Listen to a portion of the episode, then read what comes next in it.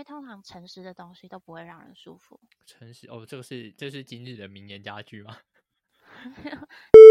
大家好，欢迎来到说好不搞笑。那今天呢，我邀请到的来宾呢，他是在网络上就是有拍了一些影片的 YouTuber，然后他主要在介绍书的。我在找那本书的时候，我自己也想要看那本书，所以呢，我就想说，哎，好像可以合作一下。开始我的新的尝试，访谈式的说书。好，那我们就请来宾自我介绍一下吧。嘿，大家好，这里是平安。好好，他通常就是比较话比较少。我先讲一下，我先讲一下，就是这本书呢。好，我先讲第一个问题。第一个问题是，你怎么会接触到这本书？这本书是《正午恶魔》嘛，对不对？对。哼，那你怎么会接触到这本书？就是有一个。呃，这要提到有一个作家叫做潘柏林，他是台湾的一个，应该算是写写诗，然后也会写小说的。我是从他的 IG 那里知道的，因为他 IG 限动有人就在问说他最近在看什么书，然后他刚好就有贴一段这个这个书的那个文字，然后就觉得，哎，感觉好像是我会有兴趣的书，所以我就去。你是说他引用这本书里面的一句话吗？对他好，他引用这本书里面的一些一一个小片段这样子。嗯，啊，你还记得那是关那是写什么吗？我忘记了，但是忘了，就是看起来就是我会感兴趣的那种写法。啊，你说你再说一次，就是他看起来就是我会感兴趣的书写的方法的感觉。所以你就想说，所以你后来就去找这本书来看这样子。对，我后来就去买这本书。哦，OK。你有啊？你有发现这本书？你买之前你知道这本书很厚吗？我买之前，嗯、呃，我在那个博客来的网站上才发现它好像挺厚的，但我不知道它是这么的厚。嗯、所以你，所以你是能够沉得住气，就是把很厚的书看完的的那种人吗？如果他写的好看的话，我就看得完。他哦，这嗯，这 OK。那所以呢，你觉得这本书写如何？我觉得这本书不错。这本书很推，很推，对，蛮推的。那你很推的原因是什么？他他写的，你会觉得是因为这句这本书叫做《正午恶魔：忧郁症的全面图像》嘛？他其实在讲忧郁症，他写的会让你真的相信这是一个有忧郁症的人写出来的书。为为什么呢？你是说他的用字遣词吗？还是说怎么样会让你觉得说他是？就是这本书是忧郁症的人写的，他的用字遣词也是，然后他的怎么讲，就是他的很多形容，很多很多形容感觉的一些地方，都会让你觉得这个是真的有经历过的人才会讲得出这种话，才会拿得出这种形容。他不像是很多书会说什么，呃，教你如何面对忧郁症。然后里面一大堆什么叫你做什么做什么的那种，不是，它不是那种书，它就是、哦、你说比较不是那种，就是建议你做什么做什么这样子。对对对，它是很，反正对我来讲，就是它的它的书写的方式很诚实，就是很诚实，对它它会让你觉得到感觉到很诚恳，它真的很诚实的一本书，就是忧郁症有多，哎是什么样的感觉，他就会写出来是什么样的感觉。他不会美化这一切，或者是跟你讲说这都不是问题什么的。呵呵呵呵，对。哦，所以你，所以你，所以你的最大的感觉是这本书就是很诚实、诚恳的感觉，这样子。对，我觉得这本书算是很诚实，然后怎么说？你看了会、嗯、会觉得好像他写他写的东西跟你的感觉是有有连结的感觉。嗯，那你自己你自己本身呢？就是。你自己本身有有忧郁的状况吗？还是说你只是好，就是对于忧郁这个你蛮好奇的？我自己本身有忧郁症，嗯，所以你就会觉得说他写的东西跟有一些东西跟你自己的想法或自己的状况其实有点类似，是这样吗？对，他写出来的就是会让你觉得写到你的心声的那种感觉。好，那接下来呢，我们就进到第二题。第二题的话呢，就是你阅读的过程中有什么感觉？这个你好像刚刚有说，你就觉得这是一本很诚实的书嘛，对不对？对。好，那除了这个以外呢，你还有什么感觉？就是譬如说这本书很厚，你觉得你觉得你觉得好像有点读不完啊，或者说什么的感觉这样？可是它很厚，可是它看起来，因为它的书写就是是书一应该说，我一开始看之前，我一开始想象它会是一本让人读得非常不舒服的一本书。嗯哼，因为通常诚实的东西都不会让人舒服。诚实哦，这个是这是今日的名言佳句吗？就是诚实的东西都不会让人舒服。对，你讲的很诚实的去讲一些东西，其实是不会让人感觉到舒服的，或者是会让人家觉得被冒犯，或者很容易被人家觉得自己自己被窥探，很不舒服的一件事情。哦，你你觉得你觉得你你能不能够想一个例子？就是说，是关于诚实，然后是很不舒服。我现在我现在想到的是，就是譬如说，有一个人他很笨，然后 他的朋友就跟他说：“哎、欸，你真的很笨哎。”然后他可能就会觉得说：“所以你现在是认真在说我很笨吗？是是这样的感觉，还是说你觉得是别的感觉？”呃，这个这个问题，我只想到一些很敏感的那个举例，比如说政治，嗯，你很诚实，嗯、但是他不会令你舒服。你是说政客讲的话吗？还是说有一些政客如果太诚实，他讲出来的话是不会让你觉得舒服的。但他就是很直接的，就是讲说你你有什么问题那种感觉。哦，OK，好好好。所以呢，那除了这个感觉以外，还有其他的吗？就是我觉得他我会很喜欢他，是因为，嗯呃，怎么讲他？很认真的在剖析这段东西，就是他很认真的在剖析忧郁症这个东西，然后它里面有数据，也有举例，也有他的心得，就是你会觉得他他这本书真的是用尽了各种的，做了很多功课这样子，嗯，因为他有分上下册嘛，他两本都很厚，他有分上下册，他上册讲的是比较让人家。觉得想看下册讲的稍微有一点，呃偏无聊，对，但是还我还是把它看完了。但是他其实讲的东西就是非常的，你会感觉到这个作者有去做功课，去真正去翻一大堆的文献去查忧郁症到底是怎么来的，什么之类的。嗯，所以你也可以感觉到作者是一个很认真的概念。对，就是你会觉得。作者不是随便在写这本书，就是他不是随随便便写说，哦，这本书是在讲讲忧郁症，然后他就讲说我的经历是怎么样怎么样这样子，就是那种书，真的忧郁症患者看了反而不会有很舒服的感觉。你这句可以再重复一次吗？就是那种那种讲说，比如说自己患有忧郁症，然后我经过什么样的治疗，怎么样的那种书。反而不会让真正的忧郁症患者有很舒服的感觉，就是讲呃去讲说自己的治疗过程这样子的书，或者说跟着我这样做，你就可以脱离忧郁症这样子的书，真的不会让忧郁症患者开心。我觉得，我觉得你讲的书，我都我都可以有一点感觉。对，就是譬如说，像我记得有一本书叫做《虽然想死，但是还是想吃辣炒年糕》这本书。嗯嗯，就好像就是作者好像就是在写说他自己就是的过程，就是自己得到可能忧郁症，或者说自己的状况啊，然后怎么样？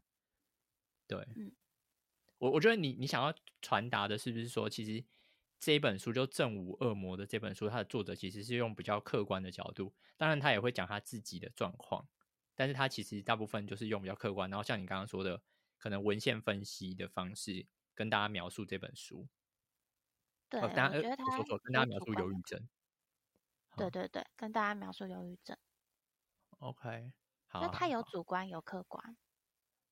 对，但是不是那种完全主观，然后也不是那种就是积极正向，就说什么跟着一起做，然后你就会变好那种这样子。的那种书，我我不喜欢，我很不喜欢。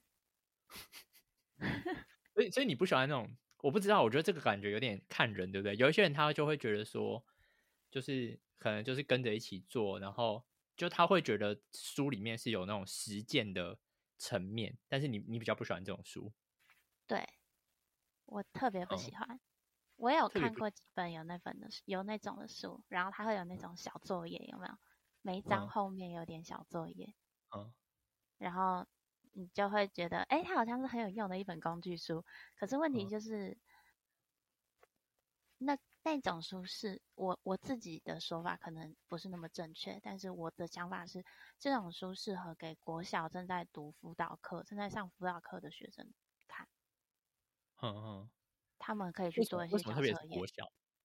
就是因为小朋友才有那个权利跟有那个空间、有那个时间去做这种小测验，去平复自己的心理。大人的世界是很复杂的。这是今天 这今天第二句名言佳句吗？大人的世界是很复杂的。大人的世界没有，就是很有人有人会讲说，大人的世界没有眼泪一样啊。大人的世界是很复杂的，没有时间给你去想想东想西，想那么多。呵呵，对，大人的世界没有眼泪，这是这是一本书里面的句子吗？还是说你自己觉得有这样子的状况？不是诶、欸，是我好像看，我不知道是看剧还是看什么书，反正有讲到大人的世界是没有眼泪的，就是你在职场上也是没有眼泪的，没有时间给你去。就是眼泪不值钱啦，应该这样讲。好好好好，对，感觉感觉有一点有一点有点悲伤感，就是很毒的鸡汤。哦，很毒的鸡汤，对，好，对，好好。那接下来呢，就是关于你读这本书之后，你觉得最大的收获是什么？就是你觉得可以带着走的的知识，或者是说带着走的的。呃，要怎么说？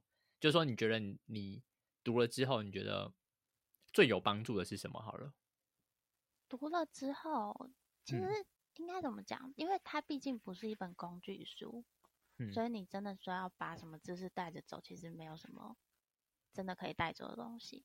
嗯，但是你看完这本书，它它很真实，它就是对我来讲，它是现实到会让人家想哭。但是它也温暖到让人家想哭，嗯嗯嗯，就是它是很很有安慰感的一个作品，哦，真的哦，嗯，你可以进一步的描述吗？就是譬如说现实的部分，或者说温暖的部分。它里面其实有提到他呃作者自己忧郁症发作的时候啊的一些状况，嗯、然后他很明白的告诉你，这种状况就是。就是有点类似这种状况，就是没有办法，就是没有救。那你看了，你就会觉得很无助哦。我是不是我的忧郁症也没有救？但他也很明白的告诉你，就是你应该怎么讲？现在一时一时想不到该怎么该怎么说。但他也很明白的告诉你，就是忧郁症就是这样子的一个东西，你没有问题。所以他说的没有救，是指说。是怎么样的没有救？就是我的意思是说，他说，比如说你，比如说，假设是忧郁症的人，现在此时此刻感到很悲伤，嗯，然后他说的没有救，就是说你没有办法做任何事情让自己变好的那种没有救，还是说，对，我，我觉得我想要不，我比较想要针对这个没有救来继续再追问，嗯嗯，就是类似你没有办法，就是人家会告诉你说，你可以去运动啊。你可以去干嘛？你可以做自己开心的事情啊！你可以去唱歌啊什么的。但是当忧郁症的感觉、忧郁感袭来的时候，你是什么也做不了的，你连自杀都做不到。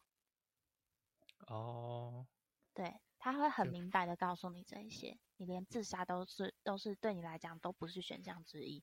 你可能躺在床上，你连想要翻个身都很难，因为你现在正在忧郁。哦，OK，对。然后你就会觉得说，他写的就是很怎么讲，就是很真实的感觉。对，他写的就是忧郁症，就是真真的你，你你真的病发的时候，你是会没有来由的哭，然后没有来由的负面，然后你可能连拿刀割自己，你可能连要做一些危险的事情，你完全都没有办法做到的，因为你就是已经忧郁了，嗯、你就是在那个状况。然后这个作者比较特别的是。他也推崇，因为他好像他爸爸是制药房的，是制药的，做做药品这样子，uh. 所以他也推崇药物治疗。OK，对，他比较比较不一样的是，他会推崇药物治疗，因为很多我看很多那种忧郁症的那种书籍，他都会告诉你正念。嗯嗯嗯嗯嗯，就连我的心理医生也告诉我说，正念很重要之类的，可以去尝试。嗯，但是其实有时候正念对有些人是不起作用的。你的正念是有包含冥想吗？还是说单独的正念？对对对，包含冥想啊，就是正念里面有很多东西，包含冥想，然后包含你要怎么去想象什么什么电车里的猴子之类的东西。电车里的猴子。对，我之前看一本书，他就讲说，你要想象，当你在很烦躁或杂乱的时候，你要想象你现在在一台电车里面，然后里面都是猴子，然后你现在要离开那个那个电电车，然后让那些猴子被电车载走，就好像你很杂乱的东西被电车载走一样。我觉得这是一个很可爱的描述，哎。对，可是当你忧郁的时候，你不会想那么多啊。对啊，确实是这样，没错。对啊。对。好。你有你有你有听过一本书叫做《照亮忧郁黑洞的一束光》吗？哦，这我没听过。没有听过对不对？好，没关系，因为因为我觉得，就是每一本书可能都会有他自己的立场，然后所以你是说《正午恶魔》这本书，它比较，它算是推荐吗？就是推荐你使用药物治疗吗？诶，也不应该讲，相对之下，他是推崇药物治疗的。所以他是觉得说，药物治疗就是会让病情好转的意思。他呃，药物治疗不会让病情好转，但是药物治疗会让你好过。嗯、哦，OK OK，这样可以理解。对，这样可以理解。所以他觉得药物治疗是不一定不一定会就是治叫什么治标治本嘛？他觉得不一定会治本，但是可以治标的意思。对，就是你有时候真的需要来一点药物。哦哦，嗯，有时候你真的需要一点 一点酷酷的东西，你才可以，你才可以缓解你的忧郁，不然你可能会变成你什么都做不了。酷酷的东西是形容药物吗？对对对，药物药物。为什么会用酷酷的东西来形容？没有，只是就是吃药吃多了，反正它里面有讲很多不同种类的药。然后其实有一些就是我现实中也有吃过，嗯、然后就大概知道他在讲什么这样子。所以，所以他那个酷酷的东西是这本书里面的描述，还是你自己你自己对于药物的描述是酷酷的东西？没有，我自己的描述酷酷的东西。为什么？为什么你会觉得药物是酷酷的？你是说苦苦的，是不是？你是三生还是四声？没有啦，就就只是只是。很像大家会说抽一点香香的东西一样，抽一点哦，OK，所以你是，所以你是你指的是四声嘛，对不对？对对对，好好好，我我以为你是说苦苦的东西，我觉得苦苦的东西也很合理，对，三生。吃药吃药不好啦，大家尽量还是不要吃药比较好。可是这样子就这样子就会很像那个啊，就是又很像又很像坊间的那种书，就是说，好，那我们就可能每天做运动，可能十分钟。然后可能每天做冥想，然后什么去公园散步那种。哦，那真的没有用。我自己我自己是觉得有时候真的没用。你，你觉得没用？重重度忧郁真的没用。哦，真的哦。嗯。我自己是觉得这种东西，好像有时候就是它有用没用，好像也不是那种，也不是那种马上你就会有感觉。然后我觉得有时候就是好像。好像也有可能，它的影响有可能是你相不相信这件事情有用。嗯，你可以理解我意思吗？我理解。对，就是有些人他相信冥想有用，或者说他相信药物有用，那那他其实就会造成相对应的，就有点像是安慰剂的的。你你知道安慰剂的效应吗？嗯，对，安慰剂效应就是就是可能就是医生跟你说吃这个药有用。他们就有做实验嘛，然后你后来其实他没有吃这个药，然后然后然后病人也觉得，哎，我有变好这样子，嗯，对啊。好，扯远了。好，然后关于这本书，你还有没有？哼，你说。没事没事。好，好好，OK。然后，呃，所以，好，那那你觉得哪一类的人呢？我们进到第三题哦，你觉得哪一类的人就是适合读这本书？我觉得。我我只想得到不适合读这本书的人。好啊，就是没有耐心的人。哦，因为这本书很厚。因为对，因为这本书超厚，它厚到两本、哦、两本就是合起来可以打赢人的那种程度。打赢人？你是说打打晕？哦，打晕，像板砖一样。它真的很厚，所以如果你没有耐性的，可能可能会看不下去。嗯，不过因为它的它的，我觉得它会让我觉得很多人都很适合读，是因为它的书写不是你想的这么正能量的书写，或者是这么鸡汤的书写。嗯嗯嗯。他写的东西就是就是就像我说很真实，然后也很很日常，它会让你觉得就是很日常的感觉，然后写出来的东西又很具象。比如说，他会形容忧郁症，大概是比如说我我得忧郁症的时候，我没有办法去洗澡，因为我把洗澡分成了几个步骤，他全部都写出来，然后结果我发现我只能完成几个步骤，这样子。这类的。把洗澡分成几哪哪些步骤啊？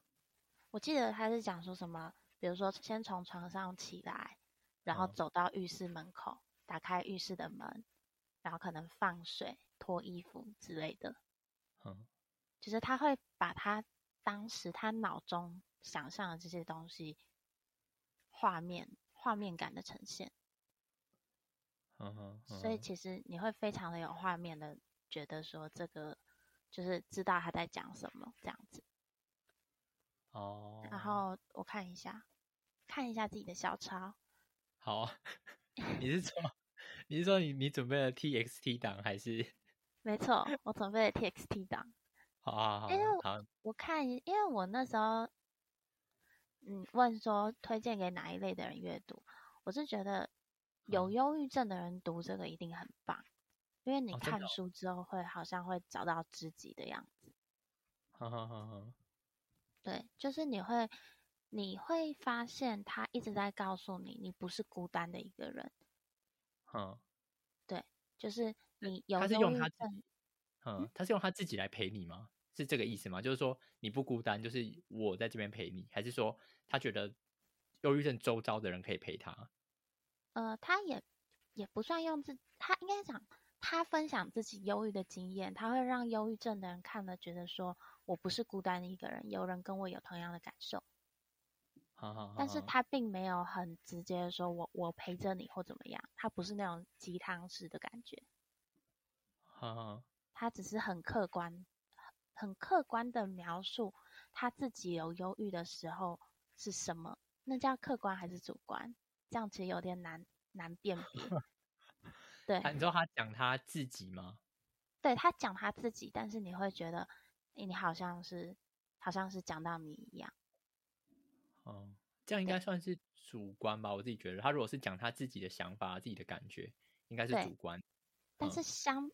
变成忧郁症的人看了觉得很客观，因为那种感觉就是，哎、哦，我就是这样，真的有这种感觉的那种感，那种那种 feel。哦，就是，okay, 所以你觉得，你觉得很适合有、嗯、有一点忧郁症，你你觉得适合忧郁的人来读这样子？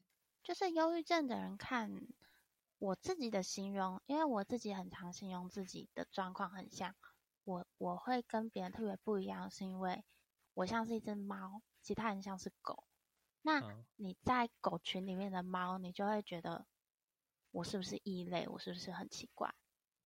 好好好好。但是这本书有点像告诉在狗群里面的猫说，还有另一种生物叫做猫咪哦，那种感觉。我蛮喜欢，我蛮喜欢这个这样子的这样子的形容，或者说这样的描述。哎，嗯，对，我个人蛮喜欢这样的描述。嗯。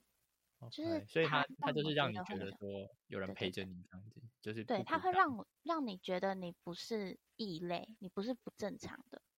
好好好好，对，好，我我这边我这边嗯，好，你说怎么了？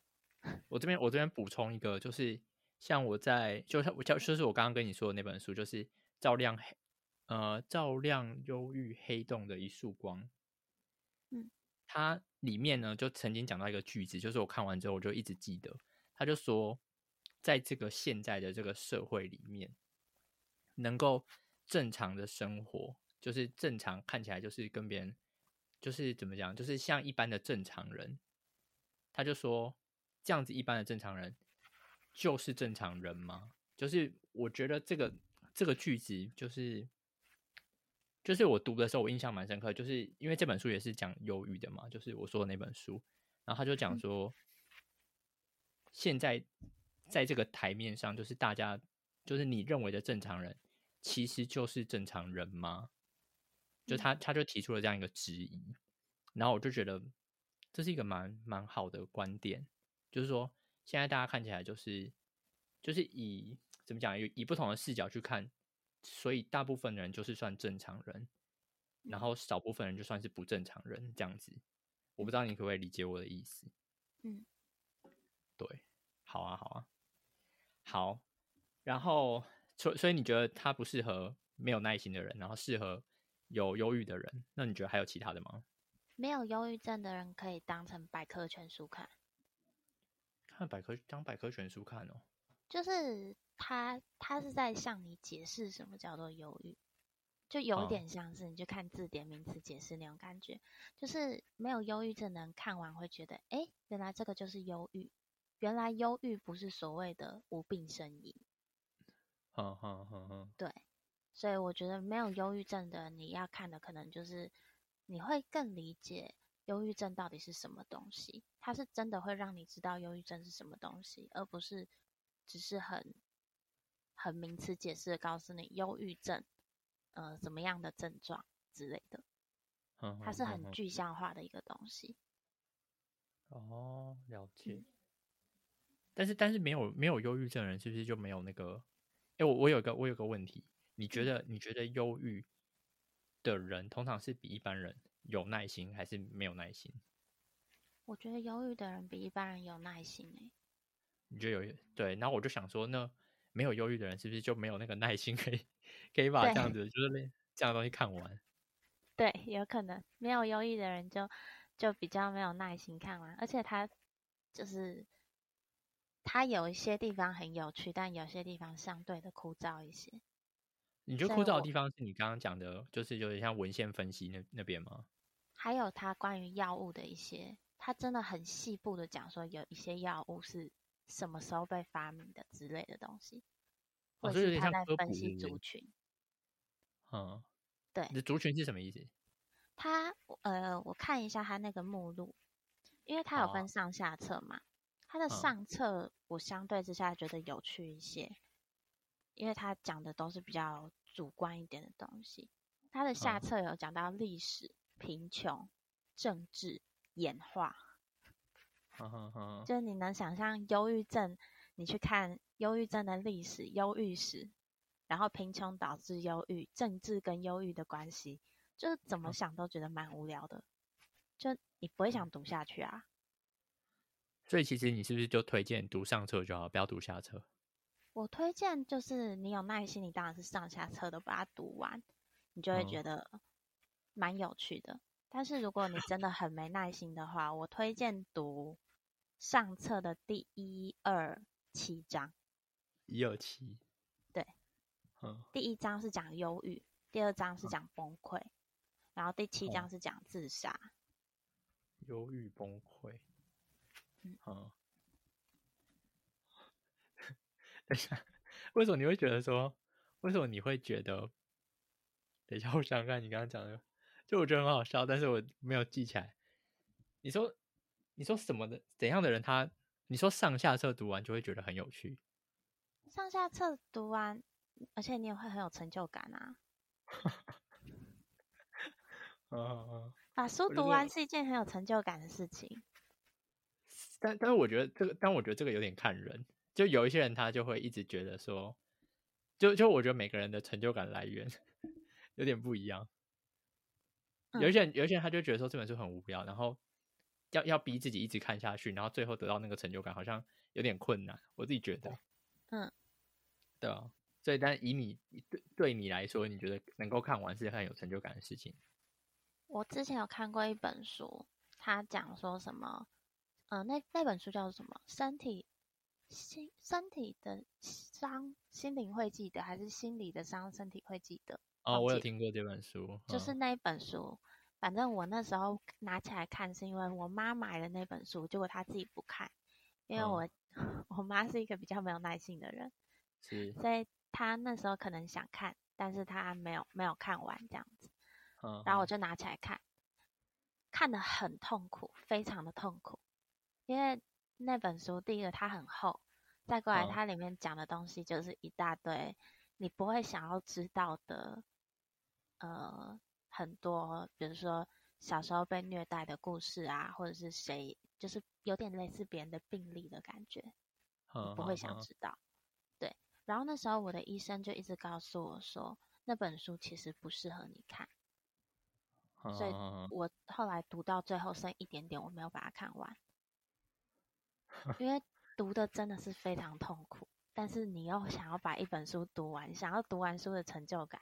但是我后来深思了一下，我读完这本书，我估计也写不出什么正能量的心得，因为它满满满的就是负能量的一本书。就对我来讲，它不是一个具有养分的书籍。OK。对，但是这套书对我来讲，是你上下册看完，你会你会吸收到一些东西的感觉。哦。对，原来只是它下册比较枯燥而已。嗯，对，下册比较枯燥。OK 啊，好好好。然后嘞，你觉得还有还有别的人群适合吗？就是，哎，其实你这样已经涵盖到所有人群了，就是有有忧郁和没有忧郁的人，你都觉得算是蛮适合的。对，但是没耐性的人，已经涵盖到所有人。嗯，没耐性的人就不适合。没耐性的人，我自己初估大概。读到上册的第三章就会阵亡了，就看不下去，看不下去，然后就会把书放在那边，就对，会就会把书放在旁边，然后下册连翻都不会去翻它。他上下册都是一起贩售，对不对？我自己买是一起贩售，哎，对啊，好像不会，我我通常好像没有看过这种上下册然后分开卖的。嗯，所以就是你就会发现自己花了很多钱买了自己根本就不想看的书。好好好，对，OK，了解。好啊，好啊，我觉得差不多到尾声。你你你有没有什么是你写在你的 TXT 档？其实其实 TXT 档这个这个名词是，就是我第一次听到，就是你就是怎么讲？我第一次听到这个名词，就是你在跟我讲这个 TXT 档。但正常好像一般都讲记事本。啊，一般是讲记事本吗？是吗？我也不知道哎、欸，就我很少，因为因为现在因为这个这个文件几乎没有人在用啊。我太老派了吗？我觉得应该也不是吧，我也不知道哎、欸。对，好好，我们回归主回归正题，就是你还有没有什么是你写在你的？好，我先跟大家讲一下这个那个来由，就是因为我有我有我有写几个我们刚刚在访谈中问到的问题，然后这个来宾呢，他就非常认真，就是把问题都写在。TXT 档里面，然后就是分别的呃回复是什么啊？这样子答案是什么？这样对，所以呢，我最后再问一下，你有没有什么是你写在你 TXT 档里面，觉得一定要跟大家讲一下？觉得一定要跟大家讲，就是有忧郁症真的买来买来看，会觉得很很幸福，就是很幸福哦。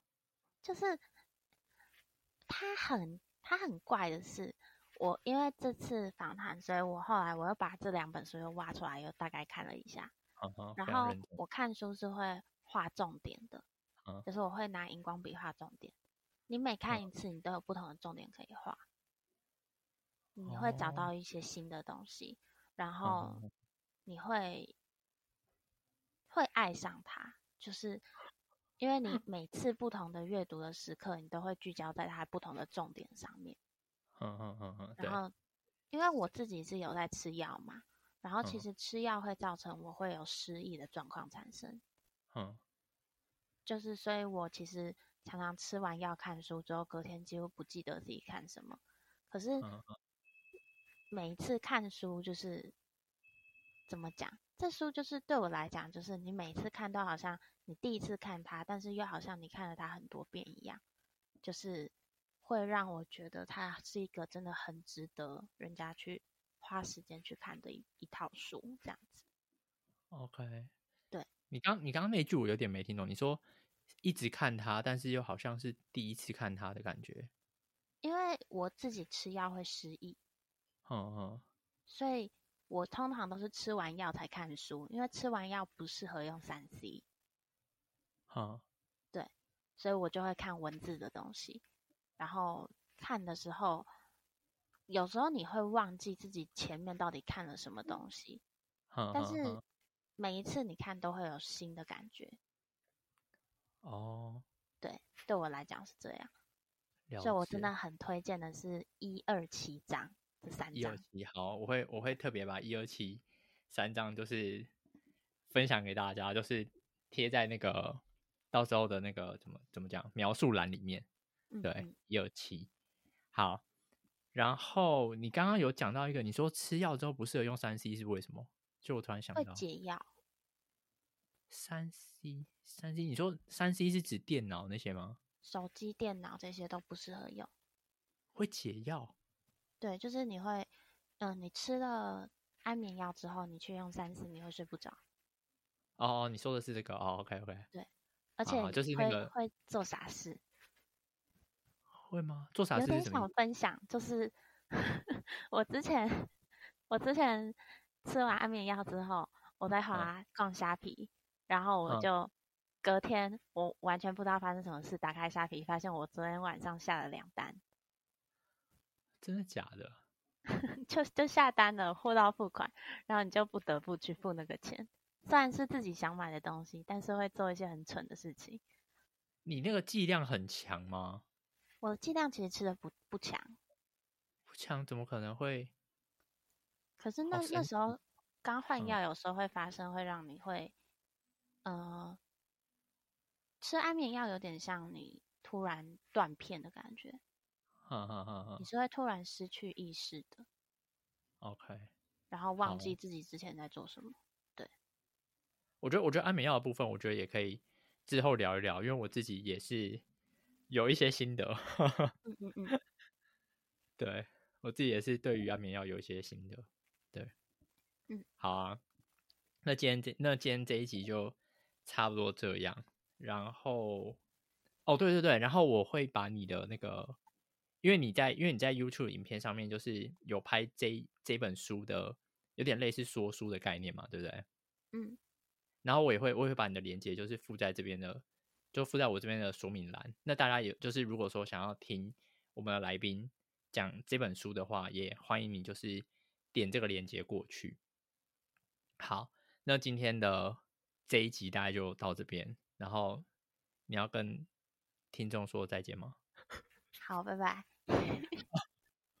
非常简洁哦，非常简洁。好，好，那这一集就先到这边，然后先这样，我们下次见，听众，拜拜。